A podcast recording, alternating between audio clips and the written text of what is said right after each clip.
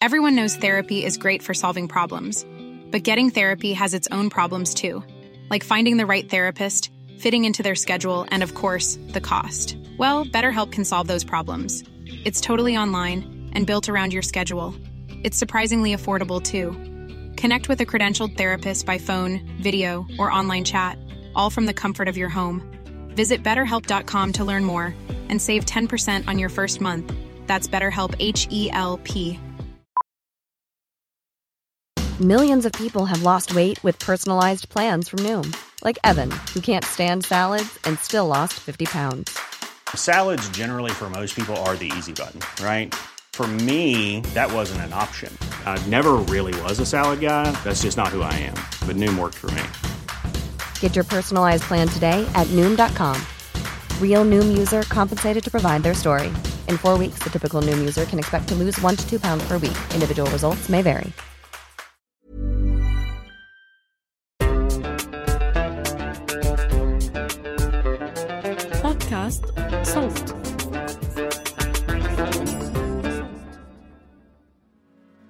زمان ما كان لكلمة نيزك أي علاقة بالفلك.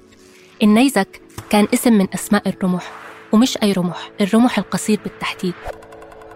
ولما حبوا أجدادنا يستخدموا الكلمة مجازياً سموا الغيبة والنميمة تنزيك لأنه فيها طعن وضرب بالظهر عادة باللغة الصغير بيتشبه بالكبير الأبسط بيتشبه بالأعقد. بس مع النيزك السماوي صارت الشغلة بالمقلوب. الظاهرة الفلكية المدهشة اللي ممكن تبيد كواكب وتدمر حضارات اتسمت على شغلة أصغر منها بكتير. اتسمت على أبسط سلاح يدوي ممكن الواحد يتخيله. بس يمكن الغريب بيلبق على الغريب وظاهرة غير عادية مثل النيازك تستاهل طريقة تسمية غير عادية.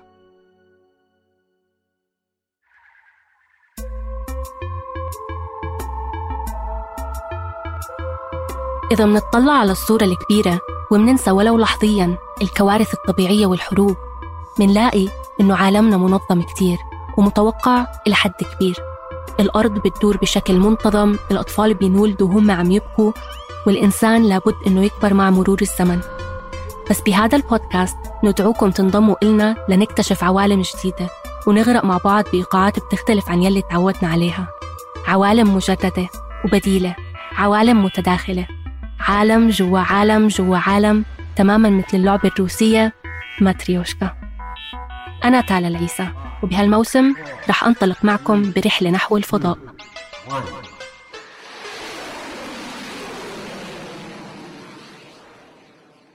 بذكرنا النيزك بأكتر حقيقة مننساها بحياتنا اليومية إن عايشين على صخرة طايفة بالفراغ باللا شيء وإنه في صخور وحجارة حواليها كمان طايفة باللا شيء. والمفارقة إنه كل هالحجارة عم بتشد على بعض بسبب الجاذبية اللي شغالة بيناتها ليل على نهار. بس بنفس الوقت الكون عم يتوسع. حجارته عم تبعد يوميا عن بعض أكتر وأكتر. تماما مثل البشر بأي مجتمع. في إشي بشدهم لبعض بحببهم ببعض وفي إشي تاني ببعدهم عن بعض وبيخليهم يميلوا للعزلة. بين هالقرب والبعد وهالمد والجزر في حدث مميز بصير لما صخرتين بهالبحر الواسع يتلاقوا لما أقدارهم تحطهم بطريق بعض. بالنسبة للنيازك هي عبارة عن قطع صخرية تتباين في أحجامها.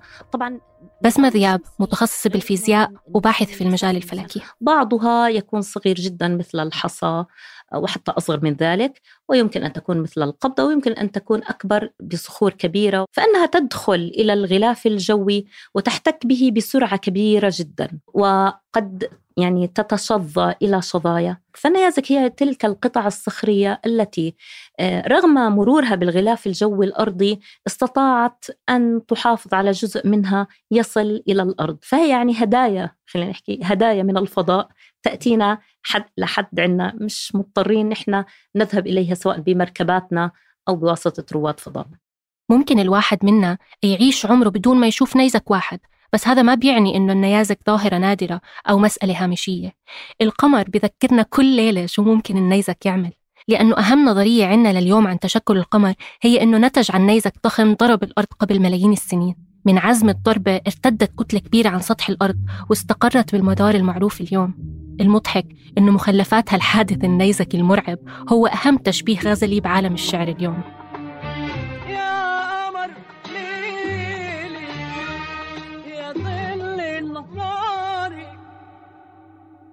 بس الموضوع مش محصور بأحداث نادرة بتصير مرة كل مليون أو مليار سنة. ويعتقد بأنه حوالي يقدر بأنه تقريبا حوالي 50 طن من المادة الشهابية يتراكم على الأرض يوميا لكن لأنها يعني تنتشر على مساحة الأرض ككل وكثير منها على يعني يأتي في في المسطحات المائية. فبيكون تأثيرها كتير يعني جدا قليل. الإشهاب هو شبيه بالنيزك بس الفرق إنه ما بيعدي الغلاف الجوي للأرض فبيحترق وبيختفي. أما النيزك فبيعدي الغلاف الجوي وبيقرب أكثر من سطح الأرض فبيرتطم بسطحها أو بينفجر فوق سطحها مباشرة. احتمالية أن تصطدم بإنسان مثلا أو بمبنى أو في منطقة مأهولة بالتأكيد بتضل إحصائيا هي احتمالية أقل. لكن في حوادث أكثر دموية. واحدة من هالحوادث الدموية صارت بمنطقتنا. يمكن تكونوا سمعتوا أو قرأتوا عن النيزك اللي قضى على الديناصورات قبل 65 مليون سنة لما ضرب المكسيك. بس نيزكنا غير. عمره مش بالملايين وأقرب علينا من المكسيك.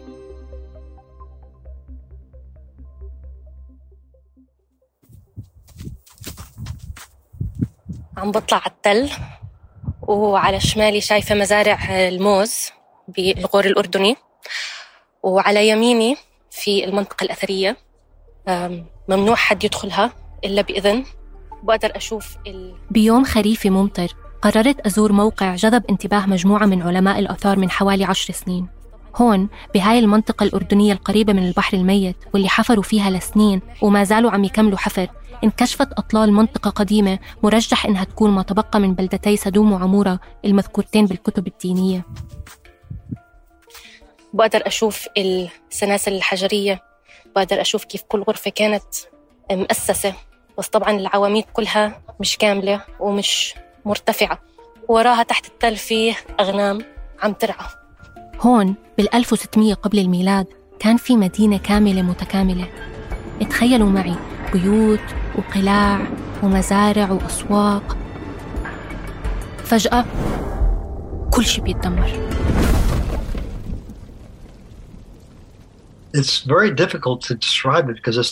هيك دمار صعب نوصفه لأنه ما اختبرنا إشي شبيه فيه. يمكن القنبلة النووية أقرب إشي له هاد صوت مالكم لكم أحد الباحثين في منطقة تل الحمام.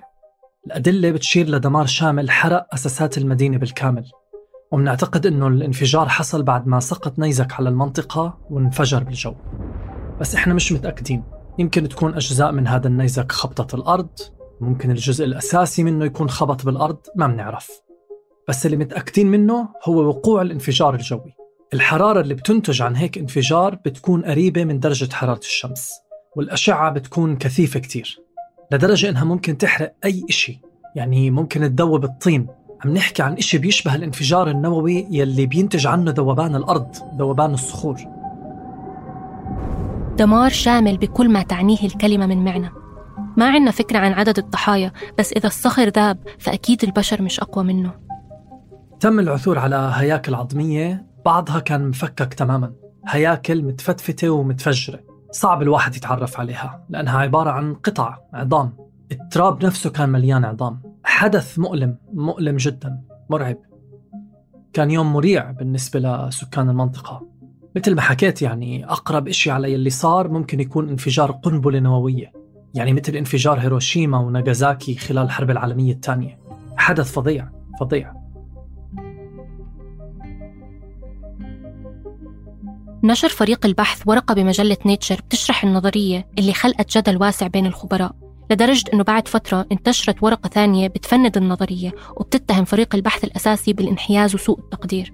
فعلى أي أساس قدر 15 باحث يعرفوا أنه نيزك انفجر فوق تل الحمام قبل ألاف السنين؟ غونثر كلتشكا واحد من اللي اشتغلوا على تحليل المواد من الموقع وساهموا بتأليف الورقة الأولى. حكينا معه وسألناه بالضبط عن هذا الموضوع كيف ممكن الواحد يوصل لهيك استنتاج؟ والسؤال هون مش بهدف نكذب أو نأكد النظرية بقدر ما كان عندنا فضول نفهم كيف عم يشتغلوا علماء الآثار وكيف هالعلم ممكن يتقاطع مع علم الفلك. لما بتحفر حفرة في بعض الأماكن بتشوف طبقات الأرض المختلفة الشاهدة على تاريخ المكان. عادة أعمق طبقة بتكون الأقدم والخبراء بيدوروا على أي تحول ظاهر فيها. يعني مثلا إذا ظهرت طبقة لونها مايل للإحمرار وفوقها طبقة من لون تاني ده معناه إن في حدث ما حصل بالفترة دي أو إنه في ظروف معينة اتغيرت وقتها. وصل فريق البحث لعمق تحت الأرض كشف فيه آثار حضارية بتشير لأنه حدث ما أنهى هذيك الحقبة وقضى على سكانها. بس كيف ممكن لباحث معاصر يستبعد احتمالات الأعاصير والبراكين والحرائق ويوصل لاستنتاج بهالجرأة؟ إنه نيزك انفجر هوائيا فوق تل الحمام وقضى على كل أشكال الحياة فيها بهذاك الوقت. واحدة من الشواهد اللي بتعطي الباحثين جرأة من هالنوع بتتعلق بالملوحة. وضح لنا إنه حصل تغير مفاجئ في الظروف البيئية والمثير للاهتمام إنه نسبة ملوحة التربة عالية جدا يعني كان فيها ملح كتير. وعادة التربة الصالحة للزراعة ما بتعديش نسبة ملوحتها ل 2% وتجاوز النسبة دي ممكن يمنع نمو الكائنات الحية. لكن في حالتنا مش بنتكلم عن الاتنين بالمية. إحنا بنتكلم عن اتنين بالعشرة أو حتى تلاتة بالعشرة. لدرجة إنه بعض الأماكن لقينا جواها بلورات ملح في التربة. هاي النسبة من الملوحة بتحتاج حرارة مرتفعة جدا لحتى تتشكل. ما يستثني بطبيعة الحال الزلازل والأعاصير كمسبب للحدث طب مش ممكن تكون ناتجة عن حرائق؟ نظريا ممكن. بس درجة الحرارة اللي قدروا العلماء يستشفوها من المنطقة اتجاوزت درجات الحرارة اللي ممكن تسببها الحرائق أو حتى البراكين. بشكل عام تتراوح درجة حرارة الحمم البركانية ما بين 700 و 1300 درجة مئوية. أما درجة حرارة المنطقة وقت الانفجار فوصلت ل 2000 درجة مئوية بحسب كونتر ما يستثني بطبيعة الحال الحرائق والبراكين. وهيك شوي شوي بعد ما استثنوا كل الاحتمالات وصلوا العلماء لاستنتاج أنه المسبب الأساسي لابد أنه يكون نيزك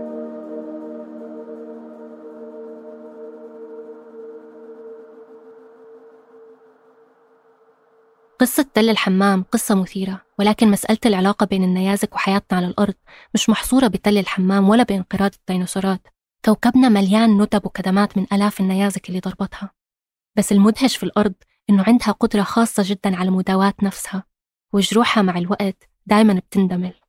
فعندما يصل للأرض فبالتأكيد يحدث أثرا ميكانيكيا على شكل حفرة. فهناك الكثير من الحفر النيزكية بالتأكيد الأرض تتعرض إلى عوامل الحت والتعرية بسبب الفعاليات الجوية في الغلاف الجوي الأرضي ولكن هذه العوامل أيضا تساهم في إزالة آثار هذه النيازك، إزالة آثار هذه الفوهات، لذلك لا نجد نسبة إلى المساحة يعني، لا نجد الكثير من الفوهات النيزكية على الأرض كما نجدها مثلا على سطح القمر. القمر ولو أنه مساحة أصغر بكثير من مساحة سطح الأرض ولكن نظرا لأنه تقريبا لا لا يحتوي على غلاف جوي وبالتالي ليس لديه فعاليات جوية آه، ليس لديه عوامل حت وتعريه فأي أثر جيولوجي على على القمر يبقى مطولا. تماما كما نقول يعني دعسة آه، رواد الفضاء على سطح القمر آثار أقدامهم متوقع أنها تبقى يعني ملايين السنين لعدم وجود ما آه، يزيل آثارها. لكن بالنسبة للأرض الكثير من الفوهات يعني تم إزالة آثارها وبعضها طبعا حتى الآن لم يؤكد استكشافها. بذكرنا كلام بسمة بخاصية مهمة بتميز نيزكنا ألا وهي طبيعته الهوائية اللي بتعني غياب فوهة على سطح الأرض. بعالم الأسلحة النارية بنحكي عن كاتم الصوت اللي بصعب اكتشاف الجريمة وبخبي هوية المجرم. نيزك تل الحمام كان له كاتم فوهة نيزك من نوع خفي بحب ينظف وراه منيح وما بترك بصمات. وهذا سبب أساسي لصعوبة دراسته وسبب مهم لتميز هالحدث التاريخي وجرأة الادعاء بحصوله. وعلى فكرة هالنوع الحريص من النيازك مش محصور بأحداث من قبل التاريخ. سنة 1908 انكشفت رقعة مدمرة بمنطقة بسيبيريا من دون أي تفسير واضح. أشجار مخسوفة نباتات محروقة ومؤشرات بتدل إنه انفجار كبير حصل بهالمنطقة بس بدون ارتطام وعن بعد. تدريجيا تزايدت القناعة إنه اللي صار كان انفجار جوي لنيزك كبير من نفس النوع لربما اللي دمر تل الحمام. طب السؤال الذي يطرح نفسه هل ممكن يرجع يصير فينا نفس اللي صار بتل الحمام؟ نظريا ممكن. بس بنفس الوقت حماية الأرض من نيزك مدمر بطل مجرد سيناريو لفيلم إثارة أمريكي وإنما حقيقة هندسية للمتخصصين بالمجال الفلكي. قبل حوالي شهرين بأيلول 2022 نجحت وكالة الفضاء الأمريكية ناسا بتغيير مسار جرم فلكي صغير. الكويكب المستهدف ما كان مشكل خطر على الأرض. بس اختاروه من باب التدريب والتجريب. واستعدادا لمواجهة نيزك ما رح يمر طريقه يوما ما بطريق كوكبنا. هاتوا النيزك نادوا النيزك. يمسحنا ظهر الكوكب وما نكمل هالليلة. هاتوا النيزك. أحيانا من باب التعاب السوداء الناس لما تحس باليأس أو الكآبة بتقول عم نستنى النيزك. بس حتى أمل الخلاص الانتحاري هاد صار اليوم مستبعد. لأي حد يا ترى مطمئنة هالقدرة البشرية على التدخل بمسارات الفلك وحركة الكويكبات؟ التساؤل يمكن غريب أو سوداوي. بس مهم نتذكر إنه لولا النيازك يمكن ما كان للأرض قمر يدور حواليها ويمكن لولا انقراض الديناصورات الناتج عن النيازك ما كان توفر الظرف الطبيعي اللازم لظهور البشر. لأنه بعض العلماء برجحوا إنه تسارع تطور البشرية نتج عن انقراض الديناصورات. في جانب تاني بيستاهل نفكر فيه بموضوع التدخل البشري بالنيازك ومساراتها. ببداية ظهور فكرة الانشطار النووي كان الترويج الوحيد لهالفكرة أساسه توليد الطاقة لخدمة البشرية. تحريك السفن، تدفئة المدن، إنارة الدول. بس أول استخدام فعلي كان استخدام أمريكي لتدمير مدينة وإبادة سكانها. معظم الأفكار المدمرة بتبلش بادعاءات بريئة قبل ما ترفع قناعها وتبين أظافرها اللي بمعظم الأحيان بتكون أظافر أمريكية. وإن الموت يأتينا بكل سلاح البري والبحري والجوي. مليون انفجار في المدينة. هيروشيما هيروشيما وحدنا نصغي إلى رعد الحجارة هيروشيما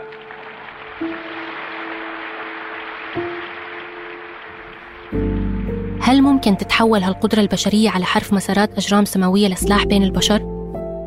هل ممكن نوصل لوقت يتحول فيه القصف الصاروخي لقصف نيزكي ونكون دخلنا بحروب الجيل الخامس؟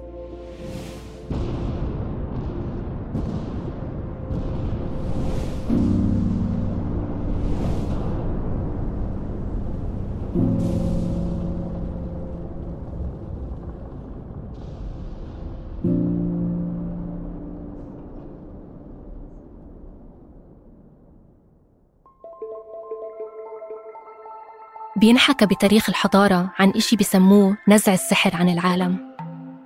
لما فهمنا للظواهر وحلنا للألغاز ما بيترك هامش للخيال والأفكار الساحرة لأنه في تفسير علمي لكل حركة وكل حدث وكل مشاهدة. النيازك مش استثناء وفي جزء من سحرها بيضيع مع كل هالدراسة والتدقيق. مستوى الفضول البشري في النيازك وصلنا لمرحلة بطلنا فيها نستنى النيزك يوصلنا حتى ندرسه. صرنا نطلع له قبل ما ينزل لعنا.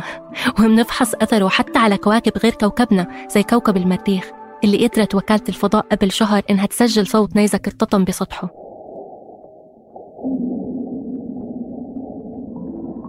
الفضاء الخارجي بخيال البشر كان دائما مضرب مثل عن النظام والترتيب. دوائر جوا دوائر جوا دوائر وانضباط زمني وروعة هندسية وأقواس ومسارات كلها مرسومة رسم. حتى مفهوم الوقت اللي بيحرك حياتنا اليومية من قبل الميلاد لليوم بنحسبه بالفلك اللي فوقنا. الدقيقة والساعة واليوم والسنة كلها قياسات زمنية أخذناها من السماء. بس النيزك تحديدا هو الطالب المشاغب في الصف وما عنده احترام لا للدوائر ولا للروعة الهندسية ولا للنظام العام. هذا هو الاستثناء اللي بذكرنا بالقاعدة وبنبهنا للبديهية اللي منضل ننساها. بذكرنا بهشاشة الإنسان وهشاشة كوكبنا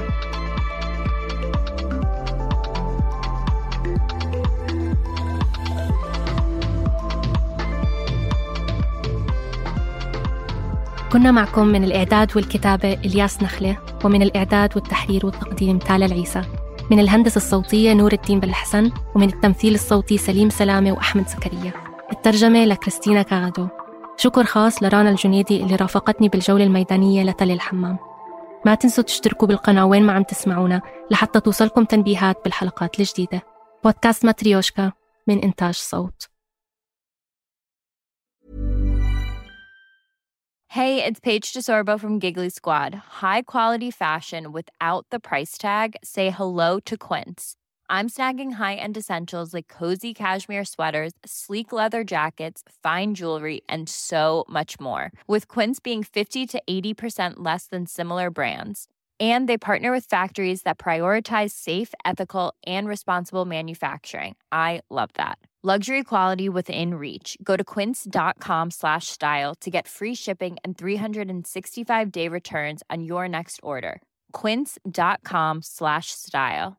Confidence starts with loving who you are. And when your skin feels nourished and glows on the outside, you naturally radiate confidence from the inside. Give your skin a glow up with Osea's clinically proven Mega Moisture Duo. This ultra hydrating body care features two of Osea's best sellers, Undaria Algae Body Oil and Undaria Collagen Body Lotion. These seaweed powered heroes use skincare level ingredients normally reserved for your face for results you can see and confidence you can feel. Osea has been making clean, clinically proven seaweed infused face and body care products for over 28 years. This luxurious skincare is vegan, cruelty free, and climate neutral certified, so you never have to choose between your values and your best skin. Glow from the inside out. Get 10% off your first order with code GLOW at OseaMalibu.com. That's O S E A Malibu.com code GLOW.